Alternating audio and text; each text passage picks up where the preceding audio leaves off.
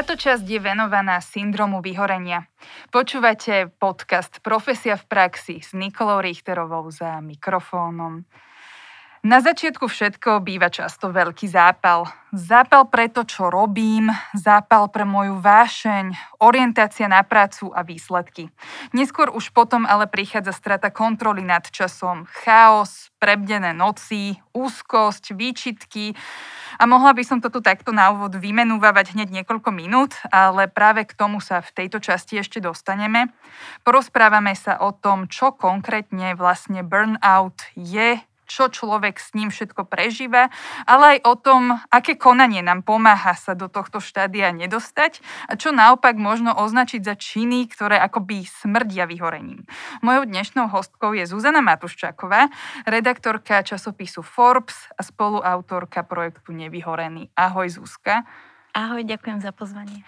Tak hneď na úvod by som vlastne chcela asi tak vysvetliť, že prečo sme si do tejto alebo k tejto téme zavolali práve teba.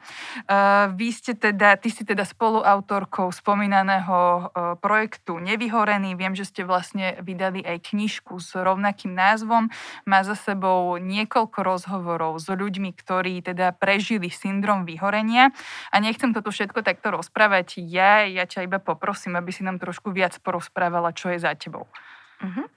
Uh, takže my sme vlastne spoločne s mojou kolegyňou a kamarátkou Ľudskou Okšovou uh, začali s projektom Nevyhorený približne pred 2,5 rokom a vzniklo to celé tak, uh, že ľudská si sama prešla syndromom vyhorenia a ako keby cítila potrebu po čase zdieľať tú svoju skúsenosť ďalej, pretože si všimla, že um, keď o tom hovorila so svojimi blízkymi alebo s priateľmi, tak ako keby tá téma otvárala aj iné bolestivé témy iných ľudí, ako keby tí ľudia sa začali viacej otvárať. A a vlastne mm, ja som sa k nej pridala, pretože som tému duševného zdravia tiež považovala za dôležitú. A začali sme robiť rozhovory s ľuďmi, ktorí si tiež prešli uh, syndromom vyhorenia, podobne ako Lucia. A chceli sme poskytnúť ľuďom ten pohľad na vyhorenie skrz tie príbehy preto, pretože um, nám to prišlo také najviac uchopiteľné, že sa s tým ľudia vedia viac totožniť, keď im to podáte cez príbeh. A hlavne um, sme im chceli ukázať, že to vyhorenie sa týka rôznych profesí, rôznych ľudí a, a že existujú cesty von. A že každý z tých ľudí uh, má iný príbeh a každý sa dostal z toho inak a a ukázať im nejaké cesty a spôsoby a vlastne keby odtabuizovať tú tému vyhrenia. Presne si začala s tými rozhovormi a hneď na úvod by sme mali asi posluchačom vysvetliť, že čo to vlastne ten burnout je, že ako sa dá charakterizovať uh, syndrom vyhorenia. Uh-huh. Um, taká najjednoduchšia definícia hovorí o tom, že vyhorenie je akási strata nadšenia a chuti do práce, Eh, čo teda predpokladá, že ten človek eh, tú prácu predtým mal rád a to nadšenie v nej mal.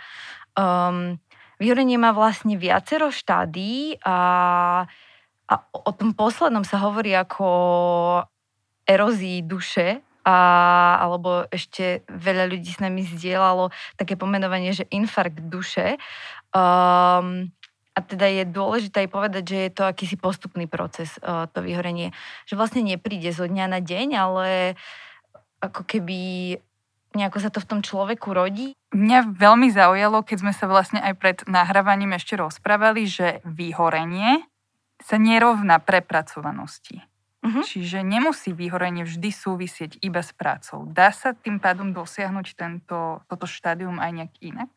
Uh, Charakteristika VHO hovorí, že vyhorenie má priamy súvis s prácou, že vlastne vzni- je, uh, súvisí so stresom v práci, čiže uh, ako keby človek nemôže vyhorieť, ja neviem, treba vo vzťahu, môže mať nejaké nepríjemné pocity, ktoré sa podobajú vyhoreniu, ale to vyhorenie sa prevažne spája s tou prácou. A čo sa týka tej prepracovanosti, um, je veľmi veľa faktorov, ktoré majú vplyv na to vyhorenie.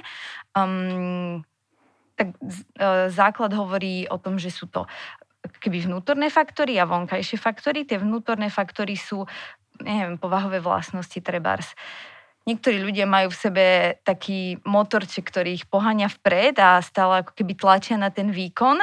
Um, sú perfekcionisti a majú tendenciu sa preťažovať alebo navaľovať na seba um, veľmi veľa práce. To sú tie vnútorné faktory. Ale potom sú vonkajšie faktory, kde patrí aj to množstvo práce, ale je tam sú tam ďalšie uh, veci, ktoré zohrávajú úlohu. Uh, celkovo je ich 6 E, okrem toho množstva práce e, zohráva úlohu aj to, akú kontrolu má človek nad tým, ako prácu vykonáva. E, to sme sa narazili na takú, takú zaujímavosť pri písaní knihy, že vlastne častejšie vyhoria osobní asistenti ako výkonní riaditeľia firiem, čo um, má súvisť s tým, že tí riaditeľia majú väčšiu kontrolu nad tým, ako vykonávajú tú prácu. A človek, ktorý má uh, väčšiu kontrolu nad prácou, tak keby dlhšie zvládne to, to uh, veľké množstvo práce.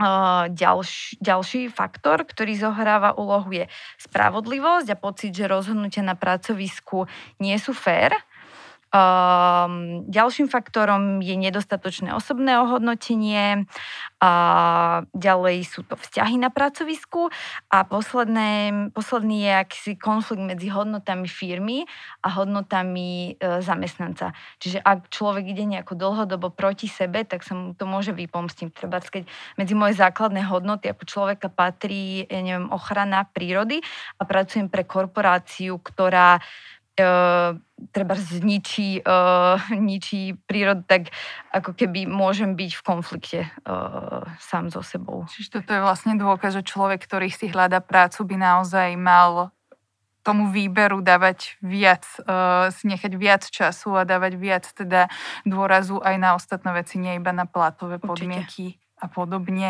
Uh, keď presne dá sa nejak podľa teba, alebo teda z tvojich skúseností aj z tých rozhovorov s ľuďmi definovať, že komu hrozí podľa možno odvetvia alebo pozície vyhorenie viac a komu menej? Je to vôbec nejak takto charakter, charakterizovateľné? Um, my sme sa snažili našou knihou ako keby ukázať, že to vyhorenie sa môže týkať naozaj rôznych profesí, či už ide o učiteľa, lekára, podnikateľa, asistenta a tak ďalej. To bolo teda cieľom, ale samozrejme sú profesie, ktoré sú ohrozené viac a, a tam patria tzv. pomáhajúce profesie. Čiže povolania, e, ako je napríklad lekár, e, zdravotná sestra, učiteľ. Um, a je to preto, pretože v týchto profesiách je veľká emočná záťaž a ľudia zvyknú vnímať um, tú prácu nielen ako prácu, ale ako akési poslanie. Že je pre nich ťažké zabuchnúť o piatej dvere za kanceláriou a pustiť to z hlavy. Čiže uh, tie pomáhajúce profesie vyskakujú asi, asi najviac. Poďme hľadať také tie možno, že spoločné nejaké veci, ktoré mali presne tí ľudia teda máš za sebou desiatky rozhovorov. Uh, je tam možno, že nejaký ten, nejaká tá spoločná vec, na, ktorá to celé možno odštartovala, alebo čo ste tak odpozorovali, čo všetko spájalo týchto ľudí? My sme sa nad tým uh, s ľudskou tak spätne zamýšľali, že, že čo, čo všetko majú, uh, čo majú teda spoločné. A aj keď mali rozličné pozadia, príbehy, uh, naozaj aj ten spôsob vyrovnávania sa so syndromom vyholenia bol odlišný, ale čo mali tí ľudia spoločné, bolo to, že uh, ako keby mali uh, veľmi previazanú vlastnú sebahodnotu uh, s tým, čo robia. Uh, teda previazanú s prácou.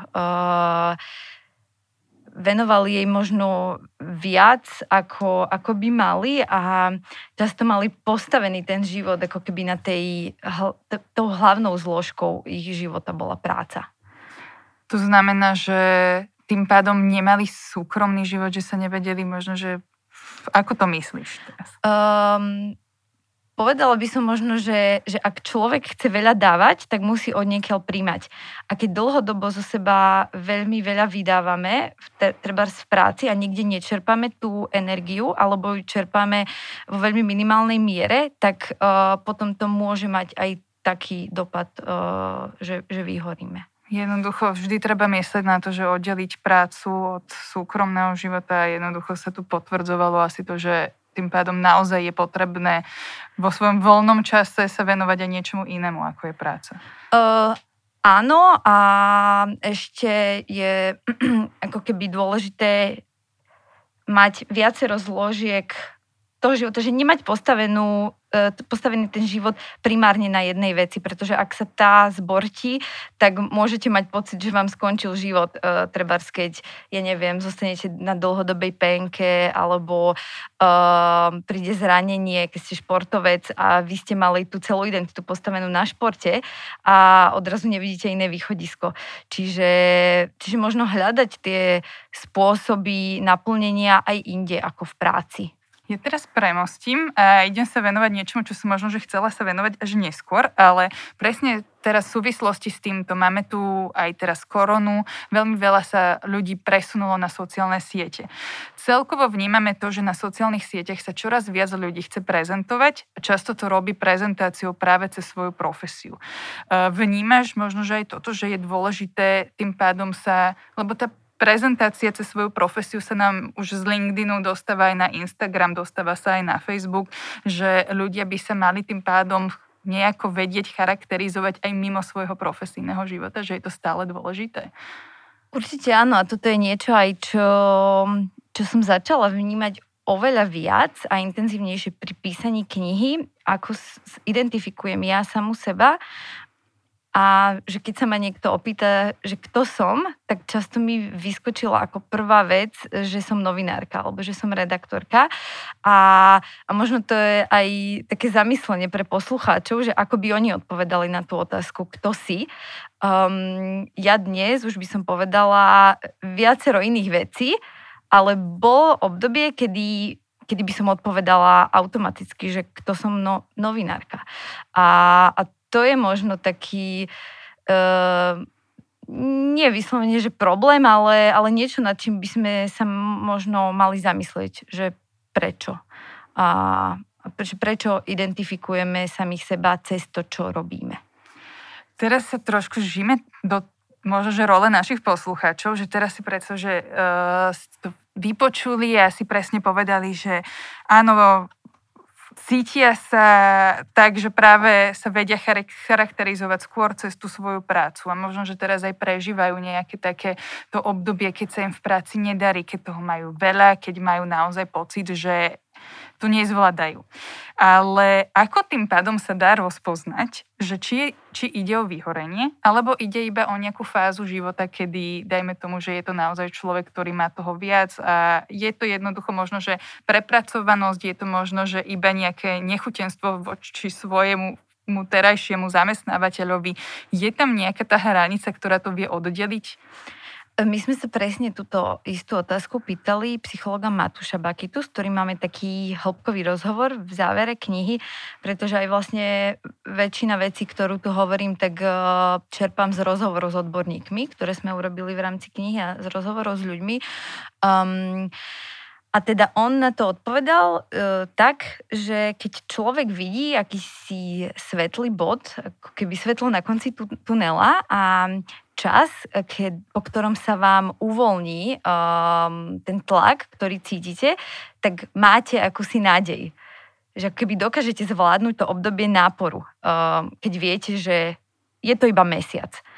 Ale ako náhle vy nevidíte žiadne svetlo na konci tunela, žiaden deadline, po ktorom sa uh, ten tlak uvoľní a prípadne sa ešte stupňuje, tak vtedy je pravdepodobné, že, že ste vyhorení alebo že ste na ceste k vyhoreniu.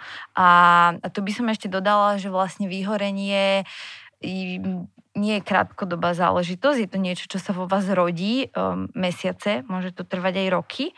A, a to vyhorenie mm, prerastá potom aj do iných oblastí života. Že často to nie je iba tak, že, že v práci som zničený a, prídem domov a, a som veselý a šťastný človek. Ak ste v práci zničení a, a ste v nej nešťastní, tak uh, možno vás práca prestala baviť a je na čase niečo s tým robiť, pretože sa môže stať, že, že ak dlhodobo pôjdete proti tomu svojmu pocitu, že toto nie je miesto, kde by som mal byť ďalej, tak um, sa to môže potom pretaviť aj do tých iných oblastí vášho života a, a bude sa dať hovoriť o vyhorení. Keď si sa ty rozprávala presne s ľuďmi, ktorí vyhoreli, oni vedeli charakterizovať, alebo teda zaz nejak vedeli pomenovať, že kedy sa im to celé začalo rúcať, čiže poz- vedeli nejak hovoriť o tom čase, alebo nemali možno, že nejak e, vôbec akože nevedeli povedať, kedy, kedy nastal ten problém. S väčšinou ľudí, čo sme sa rozprávali, tak spätne to vedeli identifikovať. E, napríklad ja neviem, začalo sa mi to kvázi rozpadať vtedy, keď um, ja neviem, ma povyšili a mala som pod sebou veľa viacej ľudí, alebo uh, začal som mať problém vtedy, keď uh, mi ma nasadili na tento konkrétny projekt. Ale v tej chvíli, ako sa im to dialo, tak uh, len veľmi málo tých ľudí vedelo identifikovať, že áno, toto, toto je vyhorenie, alebo teraz začína niečo zle. Že skôr až, až spätne si to veľa z nich uvedomilo. A teda vyhoreli. Čo sa vlastne deje s tým človekom, keď vyhorie? Že je to naozaj iba vec, ktorá teda iba vec, nechcem vôbec povedať iba slovo, ale je to teda vec, ktorá vie, čo vie vlastne spraviť vyhorenie s človekom? Vie to nejak ovplyvniť aj tú fyzickú, fyzickú fyzickosť Uh-huh. Uh, hej, akože tie prejavy vyhorenia uh, sú rôzne a oni sa delia na také, že fyzické, duševné a prejavy správania. A napríklad uh, medzi tie fyzické prejavy môžu, môže patriť, ja neviem, bolesti hlavy alebo bolesti chrbta alebo nespavosť, uh, väčšia chorľavosť. To je možno niečo, čo veľa ľudí zažíva v období stresu, že sú oveľa viac chorí, ale len veľmi málo z nás to, tomu venuje nejakú pozornosť. Uh, alebo napríklad tie bolesti hlavy. Je to často niečo, čo riešime kávou alebo um, alebo tabletkou, mm-hmm. a, ale často to iba prejdeme, nevnímame to. Uh, ďalej teda sú tie duševné, duševné prejavy, um, nejaká frustrácia, apatia, strata empatie. Vieš mi povedať možno aj nejak konkrétne, že nejaký príbeh človeka, ktorý ťa vyslovene, vtedy si si povedal, že, povedala, uh, že keď ti teda rozprával ten človek, e, ako prežíval svoje vyhorenie, že vyslovene si mala v hlave, že fú, že toto si si ani nevedela predstaviť, že takto sa to môže prejavovať? To, to boli zväčša tie uh, prípady, kedy to prerastlo do fyzických príznakov, ale takých, o ktorých by som nikdy nepovedala, že takto sa vyhorenie môže prejavovať. Predtým, ako, som to, ako sme sa tým začali zaoberať. A to bol napríklad príbeh kňaza, ktorý uh, sa jedného rána zobudil a nedokázal sa pohnúť. Zvonil mu budík a on ho nedokázal vypnúť.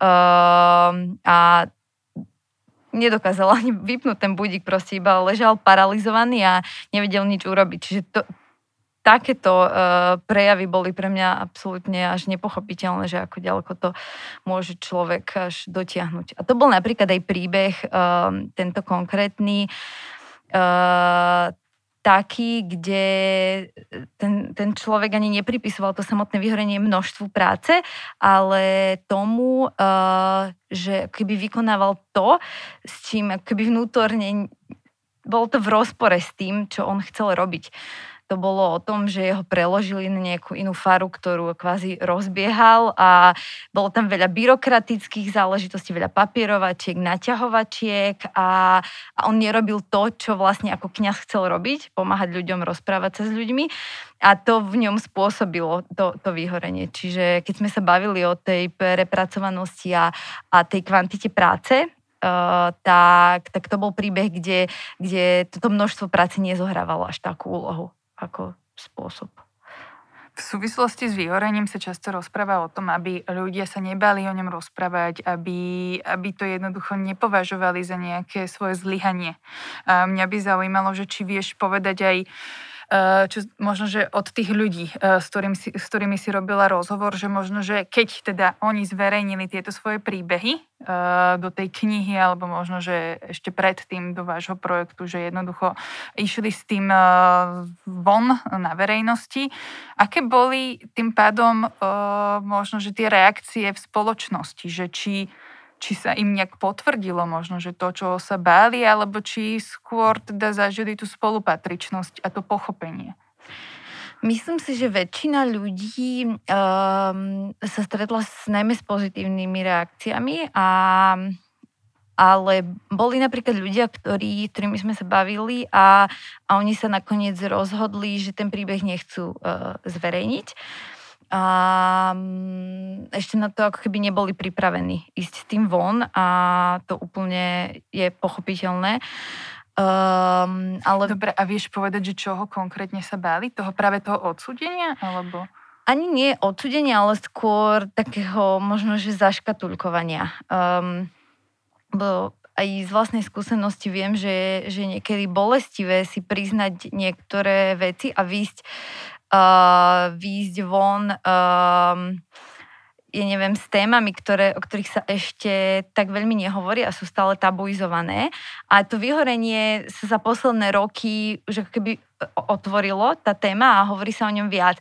Ale v čase, keď sme písali tú knihu, tak ešte tá debata nebola rozprúdená natoľko, ako je uh, teraz. A uh, a, a neviem, uh, ne, nepatrali sme potom uh, úplne presne, ale ja si myslím, že to bolo taká tá nejaká obava zo zaškatulkovania a, a že neviem, že ich ľudia odsudia, že ja, ja teraz iba tak na, načrtnem aj takú tému, že tá spolupatričnosť je tiež celkom uh, zaujímavá. Mne sa stalo, tuším, dva týždne dozadu to bolo, že som uh, prostredníctvom sociálnych sietí zdieľala prvýkrát asi vo svojej nejakej uh, sociálno-sieťovej histórii aj také tie pocity také zlé, že som jednoducho mala zlý deň. Bola som veľmi prekvapená, že som dostala veľmi veľa reakcií nielen od svojich kamarátov, ale od takých známych, ktorí sa buď priznali, že majú rovnaké pocity a rovnaké zlé dni, alebo jednoducho tam bolo práve to, že tam prišla tá podpora. Čiže majú, mali takéto podobné skúsenosti potom aj tí ľudia, ktorí, s ktorými si robila tie rozhovory hovorí? Uh-huh. My sme to vlastne cítili už, uh, keď ešte pred knihou, keď sme robili online špeciál, kde sme zverejnili také tie prvé príbehy ľudí a nám vtedy prišlo extrémne veľa reakcií uh, do mailov a, a aj vlastne mne písalo mnoho ľudí na sociálnych sieťach a, vyznávali sa aj zo svojich e, nejakých skúseností s vyhorením a veľa z nich písalo, že im to pomohlo alebo že ako by im to bolo bývalo pomohlo, keby uh, to čítali, ja neviem, pred desiatimi rokmi. Veľa z nich aj nám písalo, že by radi vyzdielali tú svoju skúsenosť ďalej. Niektorých my sme potom oslovili aj do tej knihy. A napríklad e, k nám prišli aj také príbehy, že človek sa ako keby našiel v nejakom uh, príbehu a potom, čo roky odmietal uh, od svojich blízkych pomoc a vyhľadanie teda odbornej pomoci, tak potom, čo sa našiel kvázi uh, v niektorom z príbehu, tak sa rozhodol, že teda ide navštíviť psychologa. Čiže tá sila zdieľania je ohromná a a trošku som sa stratila, aká bola pôvodná otázočka. Či presne tam bola, či, či tí vlastne tí ľudia, s ktorými si robila rozhovor, zažili presne tú spolupatričnosť. A Áno, ľudia... a, a ešte vlastne dodnes sa mi stáva, že ma oslovujú ľudia s tým, či im nedám kontakt na niektorého človeka z knihy alebo uh, z nášho online špeciálu, že si prechádzajú niečím podobným a chcú sa poradiť. Uh, že vlastne často sa na, na týchto ľudí aj obracajú iní po tom, mhm, čo, čo zverejnili. Už vlastne označujú ako keby nejaký ten svoj vzor, ktorý akože chcú osloviť. Hej, že ako keby sa podeliť s tým uh, príbehom a čo im pomohlo možno. Poďme teraz ešte do takej roviny, možno zaujímavej a možno aj kontroverznej, že máme tu teraz zamestnanca ktorý vyhorel. A on pracuje pre nejakého zamestnávateľa, má šéfa. A teraz uh, ty ako človek, keď teda by za tebou prišiel tento človek e, alebo s ním robíš rozhovor, a že má teda skúsenosť s vyhorením, pozerala by si sa akože, že, tak, že tá vína je aj v tej firme, že tá vína je možno, že aj v tom šéfovi, alebo komu sa dá teda prikladať nejaká tá dávka viny, keď sú to práve možno, že takíto korporátni zamestnanci alebo celkovo zamestnanci firiem? Uh-huh. Uh, asi sa to nedá tak explicitne určiť, že je to vina firmy alebo je to vina toho zamestnanca, keďže ako sme sa už aj hovorili, že, že tie faktory uh, zohráva úlohu aj to, ako je nastavený človek, aj to, o, tie organizačné um, faktory, ale uh, sú ľudia, ktorí by vyhoreli aj v tom najlepšom zamestnaní, najideálnejších pracovných podmienkach, lebo stále potrebujú ísť vpred, ako keby tlačia sami na seba. Čiže nedá sa povedať, že každý, kto vyhorí, tak je tam nejaká určitá spoluzodpovednosť firmy, ale tá spoluzodpovednosť firiem určite v nejakej miere je. A, a ukazuje sa aj podľa tých výskumov, uh, že tie organizačné faktory zohrávajú väčšiu mieru vo vyhorení ako to osobnostné nastavenie človeka. Čiže firmy by určite mali e, myslieť na to, ako vytvoriť čo najlepšie prostredie pre tých zamestnancov a čo naj, ideálnejšie podmienky, pretože, pretože sa im to v konečnom dôsledku oplatí. My celkovo teraz vnímame to, že aj vďaka koronakríze uh, sa o duševnom zdraví zamestnancov rozpráva viac. Veľmi veľa firiem v podstate si dalo aj plány na rok 2021, že sa budú venovať duševnému zdraviu svojich ľudí. A akože vnímaš tie trendy, že čo robia, lebo väčšinou teda ide, teda často ide o nejaké kurzy, uh, máš možno, že aj ty nejaké odporúčania, čo by si prijala, aby firmy začali robiť? Uh, neviem, že či uh, som dostatočne kvalifikovaná na to, aby som dávala firmám uh, odporúčania, ale výskumy ukazujú, že najvi- najlepšia, najviac sa im oplatí investovať do prevencie. Uh, čiže vytvoriť prostredie, v ktorom sa je normálne hovoriť o duševnom zdraví a kde to nie je tabuizovaná téma a uh, ako keby e, riešiť problém, ktorý vlastne ešte neexistuje, že to je pre firmy m, mm, najlacnejšie a, a aj najlepšie pre tých zamestnancov. A čo sa týka tých trendov, tak určite je badať to, že firmy sa začali zaujímať o tú tému oveľa viac. Cítime to aj my, že nás často oslovujú firmy um, so žiadosťami o nejaké prednášky alebo o workshopy tak eh, v čase korony to ako keby stúplo a a ja si myslím aj, eh, čo pozorujem, tak tie firmy sa začali ako keby viac orientovať, teda uvedomili si, že to duševné zdravie je aj pre nich veľmi dôležité riešiť, že ako keby už to neberú ako tému nejakých benefitov, ale ako keby prirodzenú súčasť um, toho fungovania firmy. A čo sa týka ešte teraz zabrdnime do tej dnešnej doby, keď sa rozprávame o dnešnej dobe, to znamená, že doba veľkých home officeov a teda menšieho sociálneho kontaktu vnímaš, že možno, že to vyhorenie v tejto dobe nabralo možno, že nejaký nový nechcem povedať, že nový smer, ale že teda vzniká nám možno, že aj nejaký nový druh vyhorenia, alebo že jeho viac, alebo že... Lebo zo začiatku sa... Zo začiatku, keď prišla teda prvá vlna e, koronakrízy a zaverali nás doma, tak niektorí psychológovia rozprávali, že práve to môže pomôcť, lebo ľudia budú doma, budú pracovať menej, ale nakoniec sa ukázalo, že nevždy to platilo a že, že či vnímaš, že možno tým pádom aj tento syndrom naberá nejaký nový, nechcem povedať nový level, ale že sa môže trošku inak nám ukázať na tých číslach alebo mm-hmm. na mhm. tých prípadoch. Um, neviem, nie som si inak vedomá ani že výskumov, čo sa týka samotného vyhorenia uh, v rámci pandémie, ale faktom ostáva, že, že že, že tá pandémia veľmi vplýva na, na naše duševné zdravie vo všeobecnosti. A keď sa bavíme o tých nových typoch vyhorenia, tak uh, od začiatku koronakrízy sa rozpráva o takom uh, fenoméne, volá sa to, že Zoom burnout. A ide vlastne o to, že online stretnutia, online schôdzky um, sú oveľa viac vyčerpávajúcejšie pre ľudí ako osobné stretnutia. A to vás ako keby viacej vyčerpáva a preto sa začalo hovoriť aj o tom vyčerpávaní o, väčšom z, z tých online meetingov. Takže to je taký, taký fenomén, ktorý aj psychológovia e, pozorujú a na ktorý si my ľudia asi aj budeme musieť zvyknúť e, tým, ako sa oveľa viac presúvame na home office alebo budeme fungovať nejakým hybridným spôsobom. Čiže tie online meetingy tu asi ostanú a musíme sa s tým zžiť. Určite áno. Zúska ešte, ešte predtým, než ti vlastne začnem ďakovať, že si prišla, a že si nám dala vlastne tieto zaujímavé informácie a tipy, tak ťa presne po, poprosím ešte o tipy. Či vieš našim, našim posluchačom vlastne teda povedať niečo, že čo je dobré na tú prevenciu? Na čo si vlastne možno, že dávať pozor, alebo možno, že aj, že čo robiť, nie iba, že čo nerobiť, ale že čo je možno, že dobré spraviť preto, aby, aby nám tento syndrom neho, e, nehrozil, aby sa, nás, aby sa nás v budúcnosti netýkal. Mm-hmm.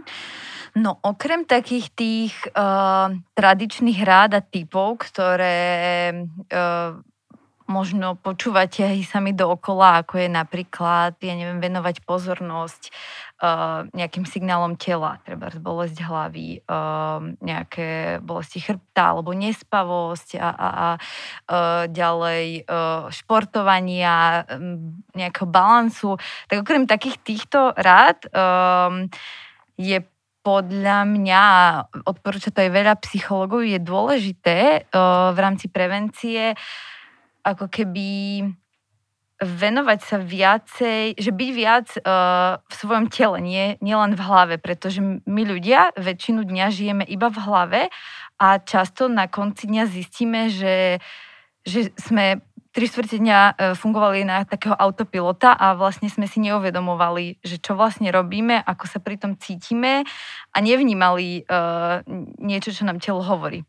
Takže to je možno taká rada, ktorú od odborníkov, ktorý sa ja beriem um, k srdcu, že občas sa počas dňa iba tak zastaviť, uh, porozmýšľať nad tým, čo robím, ako sa v tejto chvíli cítim. Ak sa necítim dobre, skúsiť sa nad tým zamyslieť, že prečo alebo aké to má dôvody. A, a možno také väčšie seba uh, poznávanie. Um, pretože to je možno kľúčom k tomu, ako, ako, ako sa mať lepšie, poznať samého seba a reagovať na tie potreby, ktoré nám dáva telo alebo aj naša duša. Ďakujem veľmi pekne, Zuzka, že si si našla čas a prišla si s takýmito zaujímavými teda vecami do nášho podcastu Profesia v praxi. Ďakujem. A teda s našimi posluchačmi sa budeme počuť pri ďalších dieloch. A môžeme dať taký možno, že teaser, že sa budeme rozprávať aj o pracovných pohovoroch, o tom, o čom sa, na čo sa vás môžu pýtať, na čo by sa vás nemali pýtať personalisti a taktiež sa budeme rozprávať o sabatikale. Takže do počutia.